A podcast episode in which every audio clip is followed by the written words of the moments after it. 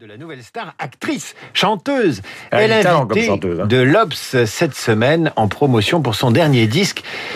Et dans ce disque, elle affiche son féminisme, car à ses nombreuses casquettes, la jeune femme ajoute celle de militante, de chanteuse engagée. Une chanteuse engagée qui déclare ⁇ Si j'étais un homme, je demanderais pardon ⁇ Alors là, on se frotte les yeux, on se pince pour être sûr qu'on ne rêve pas, mais on a bien lu ⁇ Si j'étais un homme, nous dit Camélia Jordana, je demanderais pardon ⁇ Alors on ouvre le magazine, on lit l'interview, on y, appris, on y apprend, et c'est bien dommage que Camélia Jordana est elle aussi victime de sexisme, et on finit par lire ceci à propos de son album qui s'intitule Les garçons. Elle déclare « L'ensemble de ces chansons disent que si j'étais un homme, je demanderais pardon. Je questionnerais les peurs, je prendrais le temps de m'interroger, car les hommes blancs sont dans l'inconscient collectif responsables de tous les maux de la terre. » Et plus loin, Camélia Jordana explique que la déconstruction n'aura lieu que si elle est masculine. La déconstruction, retenez bien ce terme, déconstruire, c'est le terme préféré des sociologues de gauche qui veulent faire sauter l'édifice occidental. On va en reparler dans 40 secondes. Pendant ce temps-là, l'Obs tient la chandelle et laisse l'artiste dérouler tranquillement sa promo. Quant au lecteur, il est prié d'avaler. À la une du point prend le contre-pied des propos de Camilia Jordana. Le point met à la une une statue déboulonnée du général de Gaulle et titre sur ce qu'il appelle les nouveaux fanatiques indigénistes, déboulonneurs de statues, gauche racialiste, partisans de l'écriture inclusive. Le magazine mène l'enquête sur la fièvre identitaire qui gagne la France et publie cet appel signé par une soixantaine d'universitaires à l'initiative du baptême de l'Observatoire du décolonialisme et des idéologies identitaires. L'appel commence ainsi. Nous faisons aujourd'hui face à une vague identitaire sans précédent au sein de l'enseignement supérieur et de la recherche. Un mouvement militant entend y imposer une critique radicale des sociétés démocratiques au nom d'un prétendu décolonialisme et d'une intersectionnalité qui croit combattre les inégalités en assignant chaque personne à des identités de race, de religion et de sexe. Les signataires ajoutent plus loin, les idéologues qui sont à l'œuvre entendent déconstruire, voyons, on retrouve le mot déconstruire l'ensemble des Tout savoir est exclusivement... associé souvent, vous le savez, à des grands philosophes euh, des années 70 comme Jacques Derrida, etc. etc. Oui, oui, bien sûr. On parlait de la déconstruction, donc ce n'est pas une idée nouvelle. Non, bien sûr, mais elle est frelatée, Guillaume. Tout savoir est exclusivement réduit à des jeux de pouvoir et les sciences sont systématiquement dénoncées du fait des dominations de race, de culture, de genre qui seraient à leur fondement. Les auteurs poursuivent très inquiets. C'est précisément parce qu'il est crucial de combattre les discriminations racistes et sexistes dans la société qu'il est nécessaire de lutter contre ces nouvelles formes de fanatisme. Et les signataires concluent en lançant l'Observatoire du décolonialisme et des idéologies identitaires qui se présente comme savante, nous appelons à mettre un terme à l'embrigadement de la recherche et de la transmission des savoirs. Voilà qui promet de jolis pugilats dans les universités les facultés, mais pas seulement. Voilà, c'est une bataille entre l'Obs ce matin et le point à la une de l'Express, car évidemment vous avez un choix élargi, et de la Croix Hebdo, les complotistes américains.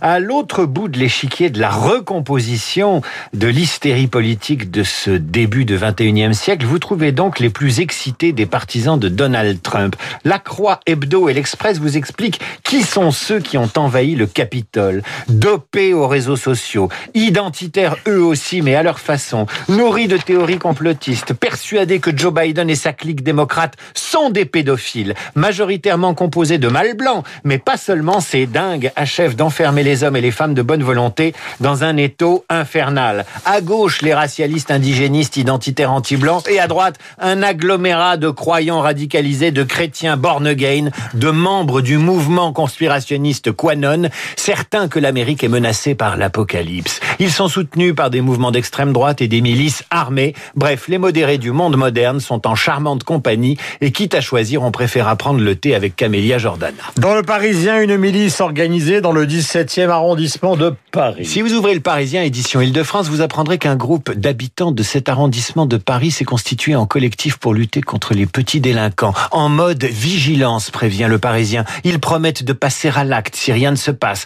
Le collectif Alerte Voisin, c'est son nom, a même aidé des policiers de la brigade anticriminalité à interpeller trois jeunes âgés de 15 à 17 ans durant une tentative de cambriolage. Ils ont démantelé un réseau de vols de poussettes de luxe. Qui a créé ce collectif Le Parisien prudent appelle ça un milice.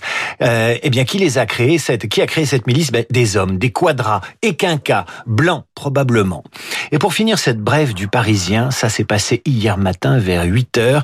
Un militant suprémaciste noir, habitant Saint-Leu-la-Forêt, a fait sauter son appartement en manipulant des produits chimiques. L'homme connu des services de renseignement pour être convaincu de la supériorité des Noirs sur les Blancs a manipulé des produits chimiques susceptibles de servir à confectionner des explosifs. Heureusement, L'homme au casier judiciaire déjà bien rempli a fini à l'hôpital. Le Parisien, qui a le sens du détail, note que ce suprémaciste noir manipulait du White Spirit. Il a fini par déconstruire son appartement. Il est 8h39, l'humour, donc avec euh, David Abicaz. Je voudrais qu'on écoute parmi les déclarations de ces dernières 24 heures importantes, celle de Camille Kouchner. Elle était l'invitée de la grande librairie euh, hier soir, donc pour la Familia Grande qui s'est déjà, qui a déjà été tirée à plus de 200 000 exemplaires.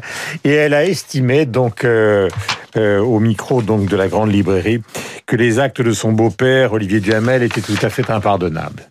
Le réel, la réalité, c'est très difficile parce que c'est mon beau-père. Voilà. Et c'est ça l'inceste en fait. C'est que même au bout du bout, c'est difficile. Après, il a fait un truc qui est impardonnable. Impardonnable. Euh, c'est ma réalité depuis des années, la réalité de mes frères et sœurs, la réalité de mes cousins, la réalité de ma tante, etc. Et lui, depuis un moment, vit hors de cette réalité. Ça a l'air d'aller très bien, etc. Je trouve ça injuste. Voilà Camille Kouchner et depuis évidemment euh, cette affaire, euh, on a appris la démission d'Elisabeth Guigou, la démission de Marc Guillaume. Donc euh, Elisabeth Guigou, vous vous en souvenez, ancienne ministre des Affaires européennes et chargée donc d'une mission contre l'inceste. Cette affaire qui continue à faire des vagues dans les journaux, à Sciences Po et dans de nombreuses institutions. Nous sommes avec lui aux altères, Marianne Christophe Barbier, qui publie.